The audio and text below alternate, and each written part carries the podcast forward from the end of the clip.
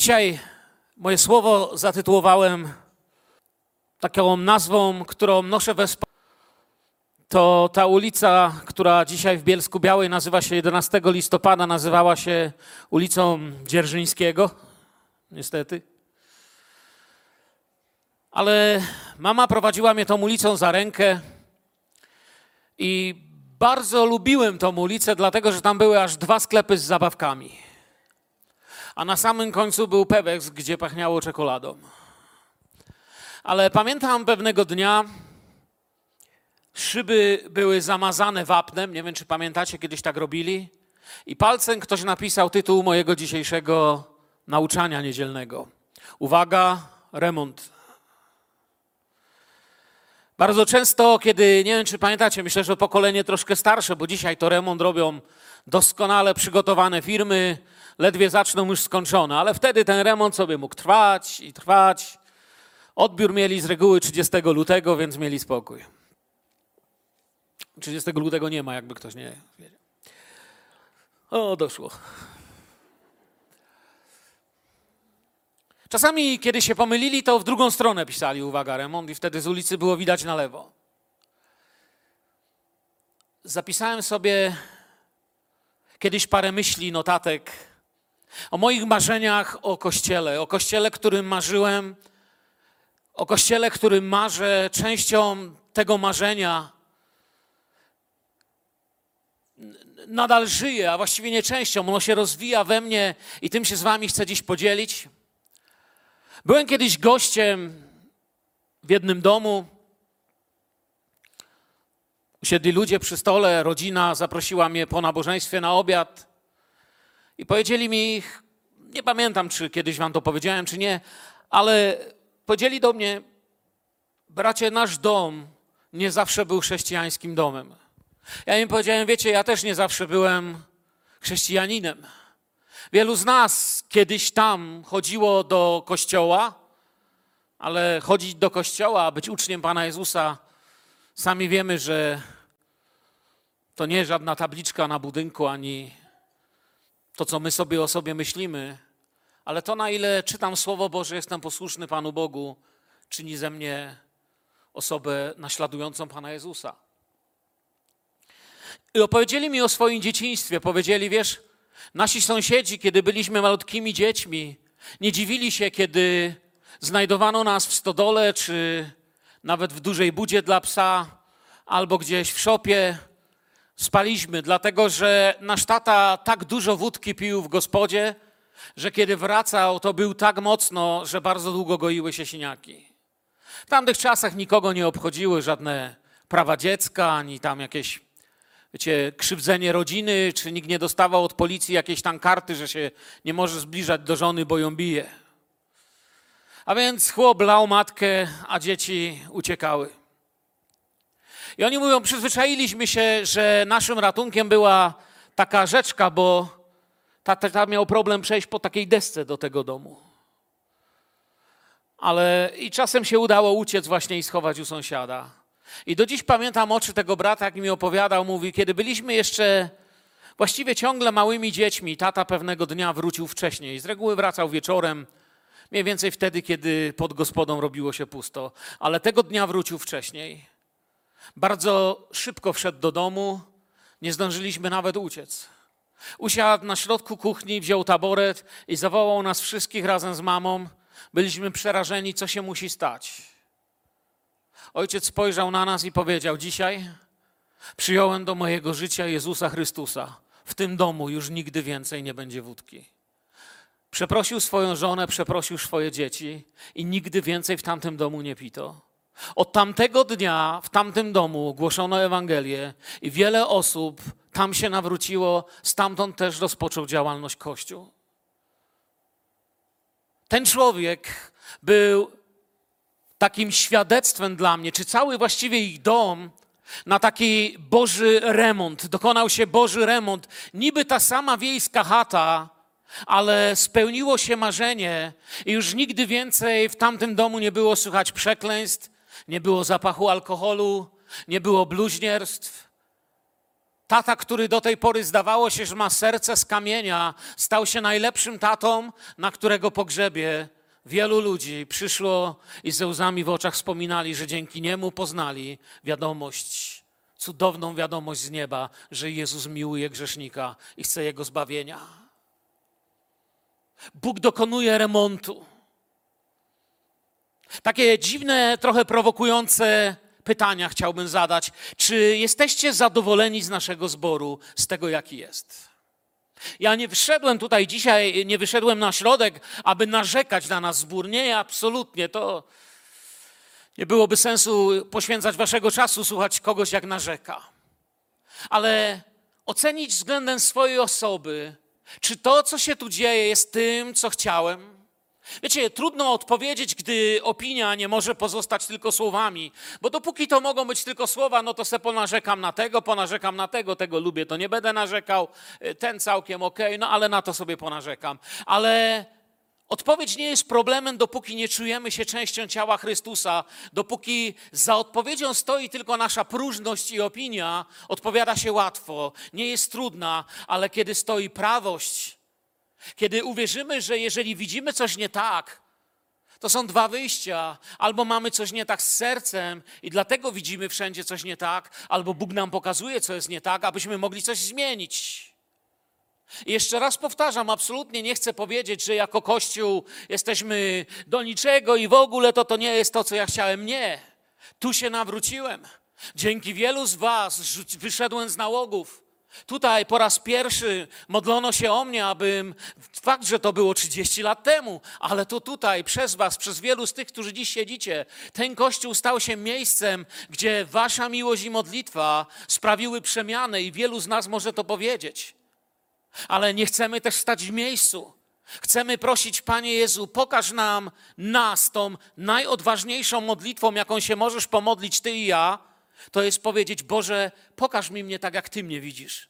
Nie co ja o sobie myślę, nie co ja na swój temat chcę powiedzieć, nie to, co mi się wydaje na mój temat, ale jak Ty mnie widzisz, Panie Boże.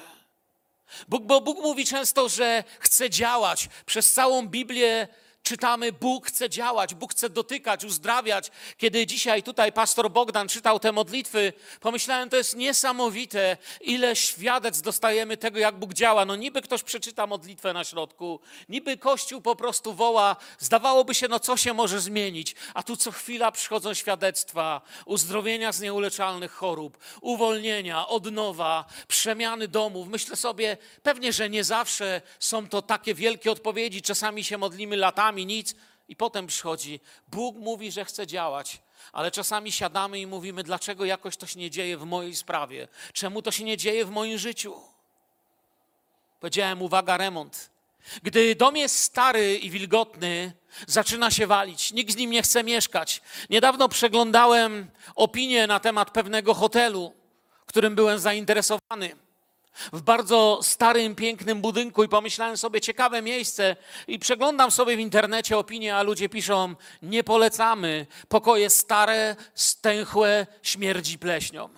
Zobaczcie, nikt nie chce przebywać w czymś, co jest stare, zapleśniałe i stęchłe. Pomyślałem sobie, czy taka nie jest czasem gdzieś moja wiara w niektórych miejscach. Czy nie jest tak, że Duch Święty mi powie, Mirek, w niektórych dziedzinach Twojej duchowości to jest stare, stęchłe, z drugiej ręki i na pamięć. Dobrze, gdybyś to odnowił. Dobrze, gdybyś znowu to powierzył mi, tak jak ta pieśń dzisiaj, chociaż wcale się nie umawialiśmy z prowadzącym, wszystko daję dziś. Wszystko to kładę przed Tobą. Chcę, żeby moje życie było, Panie Boże, do Twojego użytku. I wtedy, kiedy widzimy, że coś jest nie tak, to człowiek jest namawiany na zmiany, chce coś zmienić. Bóg namawia człowieka na zmiany, nie porzuca. Nie mówi, a wiesz co to jest, do niczego, idę sobie. Ale Bóg mówi, chce sprawić odnowę, odbudowę. Tak było ze świątynią. Kiedy w Starym Testamencie czytamy, Bóg im pomagał, chciał napełniać swoją obecnością świątynię. Niech tylko naród będzie tym, czym ma być przed swoim Bogiem. On jest lud Boży, nazwany Bożym imieniem. Taki jest adres Pana Boga. naród nazwany moim imieniem. Ludzie słysząc Kościół, liczą właśnie, że coś przeżyją z Bogiem i nie ma chyba większego dramatu, chcę wam powiedzieć. I cieszę się, że tyle doświadczamy tu z Panem. Ale też z drugiej strony nie chcę, wiecie, usiąść na laurach i powiedzieć, jak u nas tutaj fajnie mamy. Ludzie czasami mi mówią, oglądamy waszą Filadelfię w telewizji. Wiecie, kilkanaście razy już mi się zdarzyło, że ludzie mówią, jak to jest, że u was na przykład macie tyle rodzajów muzyki w waszym zborze.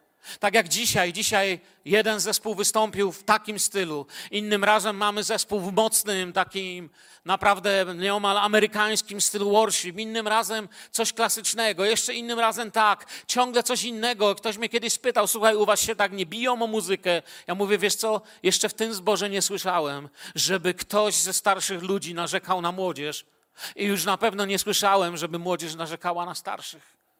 Jesteśmy tutaj dobrą rodziną, ale ja wiem, że nie chcemy pozostać tak, jak jest. Chcemy wzrastać, umacniać się i zbliżać do Pana Jezusa. Co wy na to? Amen. Nie chcemy być czymś, dobrze jest, jak jest, nie?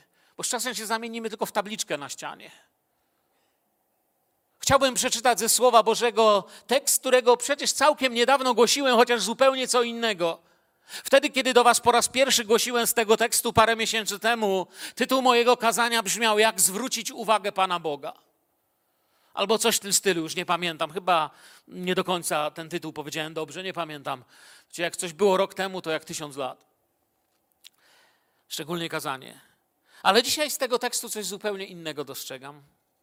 Druga księga kronik, siódmy rozdział, czternasty, szesnasty werset. Te przepiękne, mocne słowa Pana Boga i ukorzy się mój lud, który jest nazwany moim imieniem, i będą się modlić i szukać mojego oblicza i odwrócą się od swoich złych dróg, to ja wysłucham z niebios i odpuszczę ich grzechy i ich ziemię uzdrowię. I będą moje oczy otwarte, a moje uszy uważne na modlitwę w tym miejscu zanoszoną.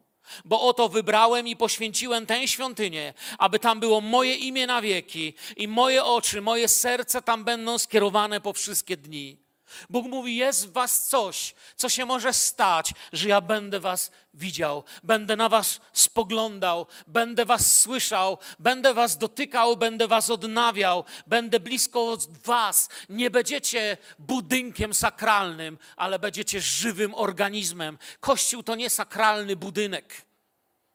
Kiedyś powiedziałem, że no pamiętacie, że doszło do mnie kiedyś w Niemczech, jak zwiedzaliśmy pewną katedrę, że kiedy wyszedłem z tej katedry, to zrozumiałem, co to znaczy zwiedzony kościół. Właśnie zwiedziłem kościół i był zwiedziony. Zwiedzony znaczy. Nie? Kościół jest nie budynkiem sakralnym. Jest żywym organizmem, nie jest organizacją, jest organizmem. Izrael zauważył potrzebę tej odnowy. Zaczęli wołać, choć to się późno stało. Niedawno studiowałem uważnie treny Jeremiasza, czy rozpacz Jeremiasza, płacz Jeremiasza. Różnie nazywamy tą księgę jedną z najbardziej dramatycznych ksiąg Starego Testamentu. Zaczyna się dramatycznie i trwa. W piątym rozdziale, w dwudziestym pierwszym wersecie jest ta modlitwa z głębi serca. Spraw, Panie, byśmy wrócili do Ciebie, a wrócimy. Ty to spraw. My, my, nie możemy wrócić, widzicie to? Odnów nasze dni, jak niegdyś. Gdzieś w człowieku jest tęsknota. Boże, ja nie jestem stworzony do tego, by być miotanym emocjami, konsumpcjami, związaniami, związaniami, niewolnikiem systemu. Wiem, że stworzyłeś mnie, żeby we mnie trwała Twoja chwała, żeby w dzień i w noc rozlegała się we mnie modlitwa uwielbienia. Kościół również przez wieki ogłaszał tę odnowę. Wczesny Kościół, wiemy to z listu do Efezjan 4:23, gdzie apostoł Paweł wzywa Kościół i odnówcie się w duchu umysłu waszego. Też niedawno mówiłem o tym, więc przeskakuję ten werset bez komentarza. Chcę zwrócić tylko tą uwagę naszą. Odnówcie, odnówcie, napiszcie remont, odnawiajcie, mówi Bóg, odnawiajcie, odświeżajcie, kontrolujcie, patrzcie, bądźcie tym, co ja chcę, byście byli. Choć musimy pamiętać, że odnowa po Bożemu to jest odnowa do głębi. Bóg nie chce przykryć tylko grzechu. Bóg chce z niego całkowicie uwolnić. Bóg nie chce zamalować tego, co stare, ale zedrzeć do korzenia i odnowić, całkowicie dać ci nowe, tak jak Ezechiel pisał, nowe serce do naszego wnętrza. To nowe serce to jest właśnie to, że przychodzi pijak do domu i nagle nie jest pijakiem. Jego prosta żona i małe dzieci nie były w stanie mu wytłumaczyć, że można być tatą że można pracować, można nie bić rodziny, można nie przepijać wszystkiego. Duch Święty dotknął jego życia, a Bóg wyremontował jego serce, jego sposób patrzenia, myślenia, mówienia z kimś, kim każdy gardził, stał się kimś, do kogo ludzie się garnęli po pomoc i na rozmowę. Remont nie zawsze jest bezpieczny. W historii Kościoła mogę wymienić tylko tych najbardziej znanych. Byli tacy, którzy za ten remont zapłacili życiem. Wiemy, że w XV wieku wystąpił Jan Hus. Zobaczył, że Kościół potrzebuje remontu. Zaczął to ogłaszać, zaczął o tym mówić. Ośrodkiem działalności Husa. Od 1402 roku stała się sławna kaplica betlejemska w Pradze. Polecam każdemu, kto będzie zwiedzał Pragę. Bardzo łatwo tam dojechać, abyście tam poszli, abyście w tym cichym miejscu zastanowili się nad reformą, nad tym, jakie zmiany przynosi poznanie Słowa Bożego. Kiedy bierzesz Biblię, wszystko się zmienia. Byłem tam wielokrotnie z różnymi ludźmi, których tam zaprowadziłem. 6 lipca 1415 roku został za to tylko, że chciał, aby Kościół wrócił do Biblii, spalony na stosie poza murami miasta umarł śpiewając Kyrie eleison, Panie zmiłuj się. Gorliwi ludzie, którzy wierzyli, że to heretyk, jeszcze podkładali patyki. Jeszcze ktoś im powiedział, że będą bardziej Panu Bogu się podobać, jak pod heretyka podłożą drzewo. Podobno Hus wyszeptał jeszcze na stosie o święta naiwności. Powiedział też takie słowa wcześniej, jeszcze na procesie. Możecie spalić gęś, bo jak wiecie, chust znaczy gęś. Możecie spalić gęś, lecz kiedyś przybędzie łabędź, którego nie spalicie. Może mało matematycznie brzmi, ale pi razy drzwi. Sto lat później mamy Lutra. Mamy ludzi, którzy powstają coraz częściej i dzisiaj w różnych kościołach. Luther ogłasza 95 tez 30 października 1517 roku. Wzywa Kościół do reformacji. Popieramy ich. Kościół potrzebował czasami remontu. Dzisiaj z wielu kościołów słychać, od kościoła katolickiego przez kościoły ortodoksyjne, luterańskie i protestanckie wolnego nurtu, gdzie się nie ruszę, słyszę, jak ludzie mówią: potrzeba nam odnowy, potrzeba nam odświeżenia, potrzeba nam bliskości Boga. I dlatego sobie mówię, co z nami? Bo to nie chodzi o to, żeby narzekać, że coś nie tak, ale zobaczyć, co Panie chcesz, bym odnowił, bym odświeżył, bo przecież nie wszystko jest źle, ale my nie chcemy się zadowalać tym, że coś jest dobrze. Chcemy, aby wszystko było na Jego chwałę, żebyśmy byli zborem oddającym Bogu chwałę. Ci reformatorzy, ci, którzy zaryzykowali życie, oni coś zobaczyli. Zobaczcie, jesteśmy dziećmi króla. Nie powinniśmy mieszkać w duchowych slumsach, ruinach, bo każdy remont to praca fachowca. Połączona jest z użyciem narzędzi. Bóg naprawdę chce zmieniać. Pomyślałem sobie, gdybym miał tak przełożyć to na język remontowy. Wiecie, ja nie jestem jakimś tam fachowcem domowym. Ja tam kielnie od młotka ledwie odróżniam. U mnie jak kapie w domu kran, to mówię żonie, bądź spokojna, jestem porządny chłop, nie trzeba mi co rok przypominać, żeby ten kran naprawić. A ona mnie kocha tak już 30 lat. Idziemy do przodu. Nie jestem dobry w remontach.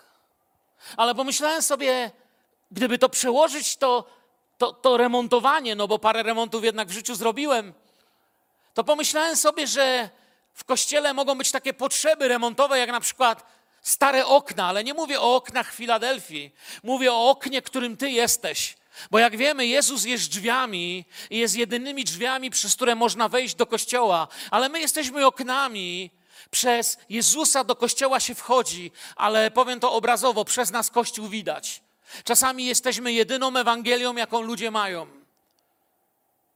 Wielkim błędem jest, kiedy z ewangelistów zamieniamy się w agitatorów i zależy nam tylko, żeby ludzie przeszli z jednego kościoła do drugiego albo zmienili swoje poglądy. To jest bardzo błędne i nieuczciwe względem Boga postępowanie. My mamy być świadkami Pana Jezusa i świadectwem Jezusa. To jest to, co Jezus od nas chciał. Przez Niego się wchodzi, ale przez nas widać. Czy jesteś oknem, przez które widać dobrze Jezusa? Czy ludzie patrząc przez Ciebie mówią, do takiego kościoła chciałbym chodzić? Z takimi ludźmi chciałbym być. Albo pomyślałem sobie, dziurawy dach, leje jak nie wiem. Mieliśmy taką sytuację, nawet tu, chociaż budynek jest przecież nowy, zaczęło kapać. Bracia z sercem pobiegli, już dzień później byli na dachu, naprawiali z pasją, z powołaniem.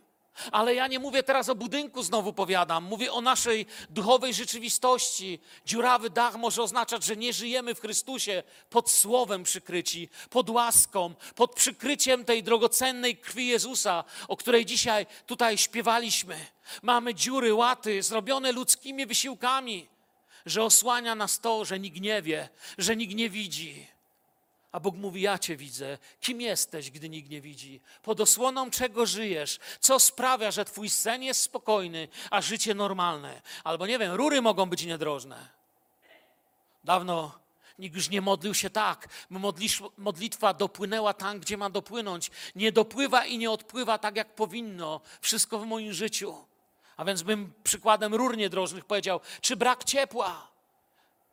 Śpiewaliśmy dzisiaj też, że Teraz czuję święty żar. To jest to ciepło Ducha Świętego, gdzie chociaż na dworze jest 30 stopni, ludzie stoją na przystankach cali spoceni. W sercach wielu z nich jest sopel lodu. Nikt ich nie kocha. Ty jesteś od kochania ludzi w tym mieście. Nikt ich nie potrzebuje. Ty jesteś od tego, żeby powiedzieć im dobrą nowinę. Nikt ostatnio nie powiedział im, że ich miłuje. Nikt im nie powiedział, że jest jakaś dobra przyszłość. Włączą telewizor i słyszą tylko, że wszystko się wali.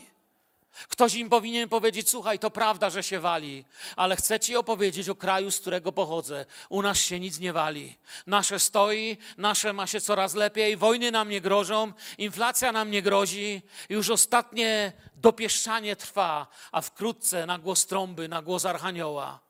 Najpierw powstaną ci, co zasnęli w Chrystusie, pisze Paweł. Potem my będziemy pochwyceni, porwani do Pana w górę. Innymi słowami, Tesaloniczan mamy opisane: Bóg swój kościół zabierze do siebie. Nie będzie patrzył na tabliczki na budynku. Boga nie obchodzi moja kartoteka pastora. Bóg nie przyjdzie do mnie do biura i pokaż mi, no kto tu się zapisał. Czy w Twoim sercu króluje Duch Święty? To jeśli On tam jest, to Ty należysz do Niego. Jesteś świątynią Ducha Świętego. Co tam jest? A może mamy problemy z elektryką? Niewiele się znam na elektryce, ale wiem jedno, że czasami jest tyle spięć, że trzeba wyłączyć prąd. Jest brak mocy, brak jasności. Czy nie jesteś człowiekiem spięć? Czy nie jesteś człowiekiem, który tam nie może pójść, bo z tym się pokłócił? Tu nie może siedzieć, bo tamtego nie może patrzeć. Tu nie może podać ręki, bo z tamtym się nie odzywa. Ma ciągle spięcia, ma brak światła. To tylko takie moje upro dla uproszczenia przykłady. Czy jestem świątynią Ducha Świętego? Czystą, świętą, wyremontowaną na podobieństwo Jezusa, by Bóg mieszkał w świątyni. Muszą być do tego warunki. Podobnie mogę powiedzieć, by Bóg był Bogiem, który działa w nas jako w Kościele. Muszą być warunki. Czy chcemy, ludzi, żeby ludzie znaleźli tu Boga? Chcę wam powiedzieć o kilku remontach. Być może któryś z tych remontów, które teraz poruszę, dotyka twojego życia i powinieneś go koniecznie przeprowadzić w twoim życiu. Chcę ci powiedzieć, na ten remont nie trzeba wysyłać żadnego podania do Unii Europejskiej po wsparcie. Na ten remont nie musisz w ogóle pisać podania i jechać do Leroy Merlin, czy Castoramy, czy gdzieś tam jakieś inne sklepy budowlane są. Obi i tak dalej. I majstrów różnych i tak dalej. Wszystkie muszę teraz wymienić. Ktoś powie, nie wymieniłeś tego, do którego ja chodzę. Nie, po to nie musisz jechać, więc nie muszę może nawet w ogóle wymieniać. Ten remont wymaga czegoś innego. Ten remont wymaga, aby paść na kolana i powiedzieć: Boże, zmiłuj się nade mną i odnów moje życie. On powiedział nawet do tych, którym się wydaje, że utracili szansę: Odnowię dni, które zjadła wam szarańcza. Nieraz to tu powtarzam. Dla mnie to jest tak odkrywcze przesłanie. A więc pierwszy remont, który by chciał powiedzieć dzisiaj, to odnowa osobista. Wiesz co, nic wokół ciebie nie ożyje, dopóki ty nie ożyjesz. Nic dla mnie nie ożyje, dopóki ja nie ożyję. Czym byłby na przykład żywy Kościół z martwym Jezusem w grobie? Jezus mówi, że my żyjemy, bo On żyje. On zmartwychwstał. Apostoł Paweł powiedział, że wszelkie mówienie o, o życiu, gdyby zmartwychwstanie nie było faktem, byłoby próżną mową, byłoby czymś bezsensownym. Czym jest życie wokół mnie, kiedy sam już nie żyję? Śmierć może rodzić tylko śmierć. Jedną z najokrutniejszych kar w rzymskim imperium, chociaż stosowali ją już Asyryjczycy również, było przywiązanie do skazańca martwego człowieka i zostawienie ich tak. To była straszniejsza śmierć niż ścięcie mieczem, bo umierało się długo. Wyrok polegał na tym, że żywego i skazańca związywali ze sobą plecami i wrzucali do lochu. Martwy skazaniec psuł się przywiązany do tego żywego, gnił, zaczynał się rozkładać. I od tego, nie wiem jak to nazwać, smrodu śmierci umierał i ten żywy, który został skazany tak na śmierć. Zobaczcie, jaka straszna kara. Ale czasami tak właśnie żyją ludzie. Tak żyją ich rodziny, ich domy, tak wyglądają ich noce i dnie, przywiązani do tego, co martwe, śmierdzące, brudne, spite, sklęte, zniszczone. Związani z tym sami zaczynają gnić. Nic nie ożyje, dopóki ty nie ożyjesz. Nie ożyjesz, dopóki ten, który daje życie, nie dotknie twojego życia. Czym jest życie wokół mnie, gdy sam już nie żyję? Musisz ożyć na nowo, jeszcze raz martwego poznać po tym, że go nic nie obchodzi. Wiecie, trupa już nic nie obchodzi. Trupa od żywego w kościele poznać po tym, że trup ma więcej wspomnień jak marzeń. Kościelny trup wam będzie opowiadał, jak było 30 lat temu. Wtedy to było. O. A 100 lat temu ludzie byli lepsi. 100 lat temu to nawet przyszłość była lepsza. To jest bzdura. Wystarczy postudiować historię, żeby zobaczyć, że ludzie nigdy nie byli lepsi. Ludzie zawsze budowali, jak nie Auschwitz, to coś innego. Zło było zawsze złem. Diabeł nie był lepszy 100 lat temu ani tysiąc lat temu. Trup jest trup. Trup ma więcej wspomnień jak marzeń. Trup niczym nie żyje, nie ma przed nim żadnej drogi, jest tylko droga, którą już sobie przeszedł, a teraz leży i go czuć. On ma wspomnienia, nie ma planów. Wiecie, ja nie chcę być grobowcem w protestanckim stylu, a wy? Ja chcę być żywy, żyć dla mojego Pana, prosić Go, wypełniaj mnie Twoim Duchem Świętym. Chcę żyć dla Ciebie, myśleć dla Ciebie. Wiem, że Ty przemieniasz, że Ty możesz wszystko zmienić. Wiecie, kiedyś brat Watson Sydney, mój, mój życiowy mentor i nauczyciel, Opowiedział mi niezwykłą historię. Nie pamiętam, jeśli się powtarzam, wybaczcie, bo tyle kazań już tu powiedziałem do Was, że czasami jakąś historię może powtórzę. Ale opowiedział mi niezwykłą historię tego, jak Bóg przemienia ludzi. Często, kiedy uczyłem się, pytałem go, czasami do niego dzwonię, mówię, słuchaj, taka czy taka sprawa jest w kościele, jak to zrobić, jak, jak gdybyś postąpił, jak ty byś się modlił, jak, i tak dalej. I on mi opowiadał kiedyś taką, ta, taką, taką historię ciekawą. Mówi, przyjechałem do jednego zboru, kościoła dość dużego, kilkaset osób, piękny budynek, bardzo elegancki zbór. Dzielę się słowem i nagle mówi: Mam problem, bo w połowie kazania, kiedy głoszę moje słowo, y, cały rozpalony moim przesłaniem, którym dzieliłem się z wierzącymi ludźmi na tym miejscu, wchodzi z tyłu facet i idzie między rzędami facet na bosaka, nic oprócz pieluchy nie ma na sobie. Ale mówi, najbardziej mnie zdziwiło to, że nikt nie reagował na niego. W pewnym momencie do mnie mówi, wiesz co, zacząłem się zastanawiać, czy tylko ja go widzę. No bo nikt nie reaguje, no wypadałoby, żeby ludzie jakoś zareagowali. No gdyby tutaj zaczął iść gość w pieluszce, no to myślę, że wy byście zaczęli się mu przyglądać. I on myśli, no przeszło mi przez myśl, czy, czy ja go tylko widzę, że on idzie Czemu cały kościół spokojnie siedzi, ktoś tam zerknął i patrzy dalej? Nikt nie reaguje na gościa, który idzie i ma pieluchę na sobie. A facet przeszedł do samego przodu i usiadł prosto z przodu. I krótko mówiąc, tak jak my, pastorzy, najbardziej lubimy, kiedy ludzie siadają. Wiecie, jaka to jest radocha dla kaznodziei, jak mu ludzie z przodu siedzą? Mi chcecie zrobić prezent? No.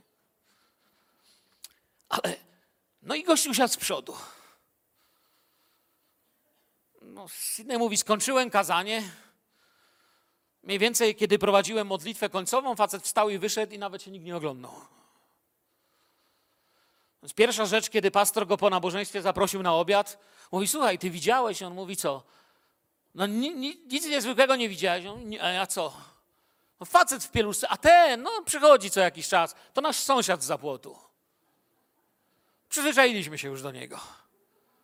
A on mówi, aha, okej. Wiecie, ja sobie myślę, ciekawa ta sytuacja, ale on mi mówi, wiesz co, cała nauka tej historii jest taka, że jakieś, mówi, 9-10 lat później wróciłem do tego zboru i znowu prowadziłem w tym kościele serię nauczań.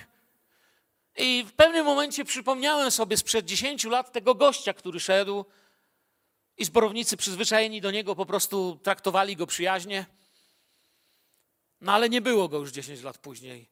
I postanowił, że zapyta pastora i mówi: Słuchaj, pamiętasz, kiedy byłem tu 10 lat temu? Facet w samej pieluszce przyszedł do przodu. Co się z nim stało? A on mówił: Dzisiaj też był. Mówi: Co ty? Ja nie widziałem gościa w pieluszce dzisiaj. No bo on nie był w pieluszce, był w garniturze. Ożenił się w naszym zborze, ma dziecko. Pewnego dnia wyszedł do przodu i usiadł tu.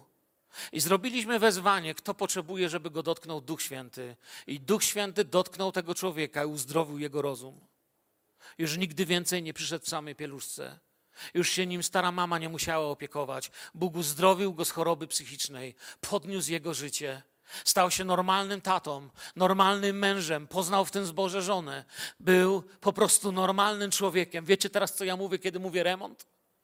To jest to, co mam na myśli, kiedy mówię remont, osobisty remont. Jako ludzie zawodzimy, nasze przebudzenie upada, bo często opiera się właśnie na naszych siłach, ale kiedy pozwalamy Duchowi Świętemu pośród nas oczyszczać, działać, remontować, kiedy Boża miłość opiera się na tym, kim jest Bóg, a nie co ja myślę, co ja jestem, co ja tutaj zrobię, co ja do udowodnię, to się wszystko zmienia.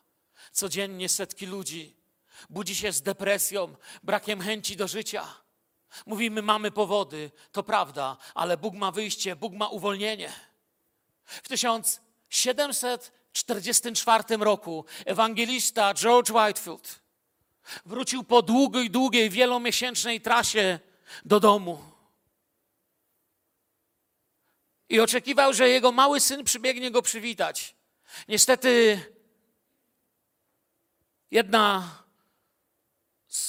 nie wiem jak się nazywały te panie, co otwierały drzwi, uciekło mi, no, nie chcę powiedzieć służąca, taka pani, która otwierała drzwi, anonsowała gości, otwarła drzwi i miała bardzo smutną minę i mówi do niego, panie Wildfield, poproszono mnie, by przekazała złą wiadomość.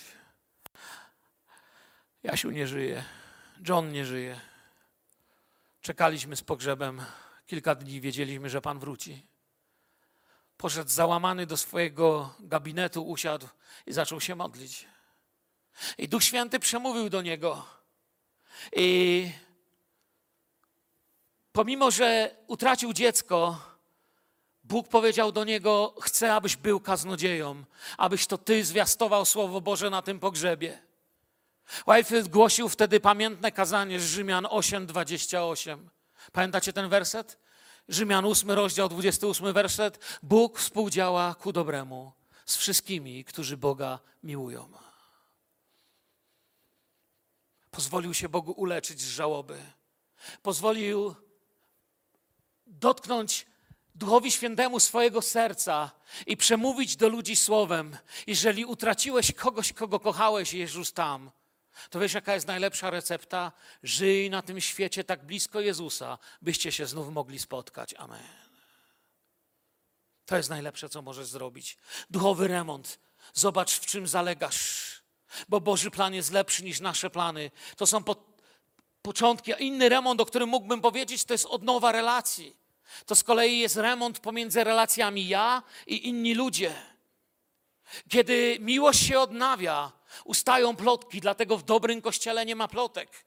W dobrym kościele prawdziwy uczeń Jezusa nie pozwoli, żeby ktoś wlewał ci do ucha przeciwko komuś. Miej odwagę spojrzeć na taką osobę i zapytać się jej, dlaczego masz mnie za kogoś tak złego, że myślisz, że możesz mi to robić. Jeżeli ostatnio na korytarzu ktoś ci źle mówił o którymś z naszych zborowników, to miałeś do czynienia z kimś, kto nazywa się plotkarz, proszę cię, idź do niego, pomodlić się i ratuj jego życie. Ponieważ Bóg powiedział już w Starym Testamencie, w Starym Prawie, a oszczerca nie będzie zasiadał pośród mego ludu.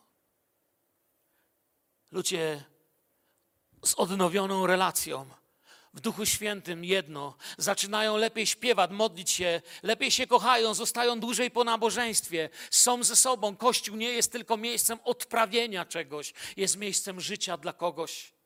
I czasem te dwa punkty tak mocno w nas się stają, że stają się naszą nadzieją na wieczność. To trwa na zawsze. Idziemy do Pana, by być zawsze z nimi, z Jego ludem. Albo inny remont, odnowa wizji. Katolicki mistyk, modliciel Tomasz Kempis nauczał, to, co otrzymujemy od ludzi, tak łatwo utracić, lecz to, co od Boga, ma znaczenie tu i w wieczności. Na pewno wielu z Was czytało tą malutką, średniowieczną książeczkę o naśladowaniu Chrystusa. Przepiękna, polecam. Może być niesamowitym narzędziem w czasie modlitwy. Kiedy Bóg ci coś daje, odnawia w tobie wizję. Może kiedyś Bóg cię powołał na misjonarza, albo powołał cię, żebyś zainteresował się jedną z naszych zborowych misji. Czy wiesz o tym, że w naszym zborze dzieje się wiele rzeczy poza nabożeństwem i może masz być częścią tego, a może zupełnie jeszcze wizję innej służby. Kościół wie, po co jest wizja. Kościół wie, że po to istnieje, by te wizje od Boga się działy, wizje służby, pomocy, wspierania, kiedy karmimy bezdomnych, kiedy idziemy do alkoholików, więźniów, psychicznie chorych, ludzi dotkniętych innymi nieszczęściami. To jest wizja, która się urzeczywistnia. Do tego Kościół jest powołany, na tym ma budować, do tego miejsca ma iść. Dlaczego tu jest zbór? Bo Bóg miał wizję i włożył ją w serca pastorów, którzy byli przede mną, braci, sióstr, którzy byli przede mną, ludzie, którzy powiedzieli: Jestem tu, żeby Bogu była chwała i robili niezwykłe rzeczy. Dlaczego ja jestem w tym zborze? Czy nie przygniata mnie moje osobiste życie tak mocno i nic ze mnie nie ma dla Kościoła? Czy to jest wola Boża dla mojego życia, żebym codziennie był pępkiem świata, martwił się tylko o moje ja, o moje ego, co ludzie pomyślą i tylko ja, ja, ja, ja. Cały świat jest oparty na tym. Po co jesteś? Twoje życie ma sens, wiesz o tym? Twoje życie może zmienić życie innych bliźnich. Nie zostałeś powołany po to, żeby tylko narzekać, co ty czujesz, co ty myślisz, jak ci źle, jak ci niedobrze. Bóg naprawdę chce użyć Twojego życia. Powiedziałbym tak, dalsze punkty, gdybym wymienił, które mi przychodziły do głowy, brzmiałyby jak brednie dla człowieka bez wizji, bo mówienie o tym, że coś możemy zrobić dla ludzi, do ludzi, którzy niczego dla nich nie planują zrobić, jest bez sensu. Organizowanie czegokolwiek dla ludzi, którzy tego nie chcą, jest bez sensu. Odpowiedzialność dla tych, co nie chcą odpowiadać, Dlatego widzicie, nauczanie ma sens tylko dla uczniów, bo kiedy nauczam z Ewangelii, to tylko uczniowie naprawdę chcą się uczyć. Ja się chcę uczyć. Ja nie dlatego tu stoję, że zjadłem wszystkie rozumy i mądrzejszy od Was jestem. Mógłbym się wiele nauczyć od wielu z Was. Mam taki przywilej po prostu, że dziś mogę tu stać, być pastorem. Dziękuję za to Bogu. Ale powiem Wam, chcę się uczyć Jezusa, wy? Chcę się uczyć Mu służyć, chcę uczyć chodzić dla Niego. Albo odnowa, remont konstrukcji zboru. Nie, nie mówię tutaj o, o tej budowie. To jest zrobione bardzo dobrze. Wiecie, jaki jest największy problem w takim remoncie zborowym? Albo u nas to zawsze tak było, wiesz? Nie przewiduje się żadnych zmian. Miałem kiedyś kolegę, który prowadził wieczerzę pańską. I mówi mi, po prostu troszeczkę zmienili kolejność. I nie na takim stole jak poprzednio. I jeden człowiek wyszedł obrażony i się strasznie gniewał. Bo u nas zawsze tak było. Kościół to ludzie, nie budynek. Nie jesteśmy wieczni, niezniszczalni, niepokonani. To uczy współczucia dla innych i przemieniania się w miarę potrzeb. Oznacza to, że kościoły czasem tak jak ludzie mają dobry czas i zły czas, chorują, cierpią, czasem się starzeją, ale Bóg mówi: Mam dla was odnowę. Świat się zmienia i Kościół, nie zmieniając przesłania Ewangelii, siebie musi zmieniać. To znaczy, nie zmieniamy przesłania, bo to jest jedno, niezmienne, ale czasami wiemy, że zmieniamy metody. 40 lat temu nikt by nie pomyślał, że będzie streaming, że kamerzyści będą siedzieć tu i tu i tu. A dzisiaj wiele osób pisze: Dziękujemy, że przesyłacie. W Biblii nie pisze: Nie będziesz streamował nabożeństw. To jest nowoczesne, ale nie jest złe. Wiecie, bez zmian zaczynamy tracić to, co częste. I na przykład zmiana w firmach nikogo nie dziwi, dopóki działa uczciwie i firma może lepiej robić to, do czego powstała. Tak samo w kościele. Zmiana w kościele czasami jest uważana za grzech. Grzechem to jest zmieniać Ewangelię, ale nie udoskonalać to, jak mogę dotrzeć do niej z bliźniemu.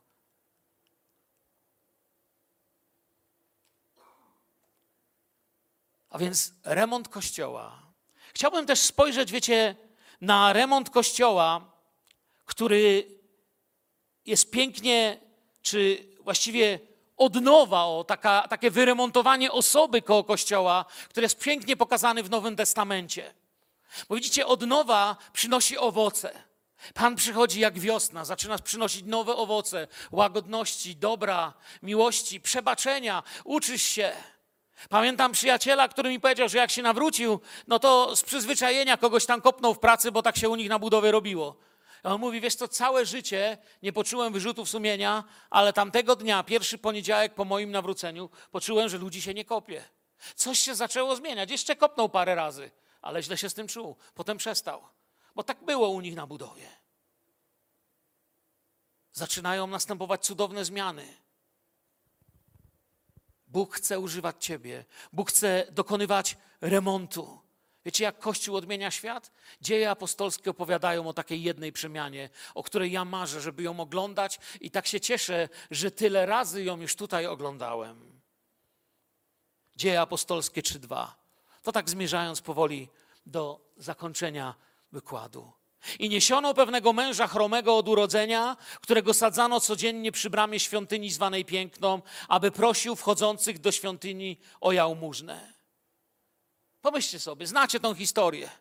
Codziennie gościa przynosili, sadzali, bo on był chory, tam siedział, żebrał z jakąś czasem kom, czasem wołając, czasem tylko źle wyglądając i mówił: Dajcie, dajcie, dajcie. Ktoś prowadził tego chromego codziennie przez lata. Nie wiem i kim był ten ktoś, lecz był wierny i przez lata go tam sadzał. Codziennie nieśli razem swój ciężar. Ten nosił swoją chorobę, a ten nosił chorego. Mówili sobie, może takie jest życie, a może sobie mówili tak jak my czasami, a nie ma cudów, idź na siebie. Pod ciężarem codzienności chory dzielił swój los z przyjacielem, który go tam przynosił, rodzina, nie wiem kto to był. Ludzie potrzebują wierzących przyjaciół i ktoś tyle wierzył, ile umiał, przynosił go na żebry. Chory był w miejscu obok świątyni, gdzie Bóg mógłby dokonać cudu, ale cud się nie dział w jego życiu, ponieważ to nie Bóg, to nie budynek sprawia cuda, ale Bóg. To ludzie, których Bóg używa. Chory był na swoim miejscu i Kościół był na swoim miejscu i musiało coś stać. Możemy nieść chorych i dziś, nieść na spotkanie z Panem, modląc się o nich, świadcząc o Jezusie, okazując im dobroć, uczciwie postępując wobec rozczarowanego wszystkim świata. I Piotr rzuca mu wyzwanie. Piotr wraz z Janiem, czwarty, piąty werset. Wpatrzywszy się uważnie w niego, rzekł: Spójrz na nas. To jest piękne. On zaś spojrzał na nich uważnie, spodziewając się, że od nich coś otrzyma. Zobaczcie, oni się nie gniewali za to, że gość chciał tylko pieniędzy. No był niewierzący, co on miał biedak chcieć, jak nie pieniądze? To był świecki człowiek, niczego więcej się nie spodziewał. Myślał, że świątynia jest fajnym miejscem do żebrania i tam żebrał. Ale Pan Jezus, pamiętacie, co powiedział do nas? Powiedział do nas przez powoływanie Piotra, ludzi będziesz co? Łowić. Kiedyś powiedziałem tutaj takie słowa, że gdybyście porozmawiali z fachowcami od wędkowania i, od i, od, i rybakami, którzy zajmują się, wiecie, już takim rybołówstwem na, na całego, to ani żaden rybak, ani żaden wędkarz nigdy wam nie powiedzą, że złapali taką rybę, która się nazywa filet. Wiecie o tym? A my w chrześcijańskim życiu chcielibyśmy same filety. Najlepiej niech się nawróci już taki wyfiletowany. Nie pali, nie pije. Biblię już przeczytał, gotowy. Przyjdzie i od razu nasz chłop. I czasem trzeba go fil- wyfiletować. A to jest robota. Wyremontować człowieka. Jezus nigdy nie zawodzi, kiedy Kościół stoi obok. Wiemy, że chory pobiegł w podskokach do świątyni, chory został podniesiony przez ich modlitwę. Kościół był na swoim miejscu, tam, gdzie był nieszczęśnik, a cały lud widział go, jak chodził i chwalił Boga, Biblia mówi. W dziejach apostolskich 3:9 Bóg powołał nas, by ludzi z bólu i nędzy poprowadzić do siebie. Musimy odnowić nasze powołanie. A więc chciałbym się teraz pomodlić.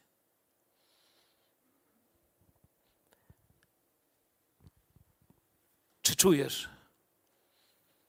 Powstańmy do modlitwy. Czy czujesz dzisiaj, że Bóg chciałby odnowić, wyremontować coś w tobie? Czy Twoje oczekiwanie na nawrócenie bliskich przeszło właściwie już w wegetację, w której mówisz, ja nie wiem, i przestałeś być dla nich świadectwem? A może jesteś oknem, przez które już ludzie nie widzą Bożej radości? A może jest potrzebny jakiś inny remont, który mi nawet do głowy nie przyszedł, ale dzisiaj Duch Święty dotyka ciebie i mówi: weź to zrób, nie wracaj do domu takim, jakim przyszedłeś. Bądź kościołem, nie bądź kimś, kto chodzi do kościoła, bądź kościołem. Pamiętacie, do kościoła się nie chodzi, kościołem się jest. Biblia nigdzie nie mówi o chodzeniu do kościoła, mówi o byciu kościołem Jezusa w poniedziałki, wtorki, środy, czwartki, piątki, soboty, niedzielę. Jestem, Panie Jezu Twój. Chcemy się o Ciebie pomodlić. Wyjdź tu do przodu, jeśli potrzebujesz dziś modlitwy.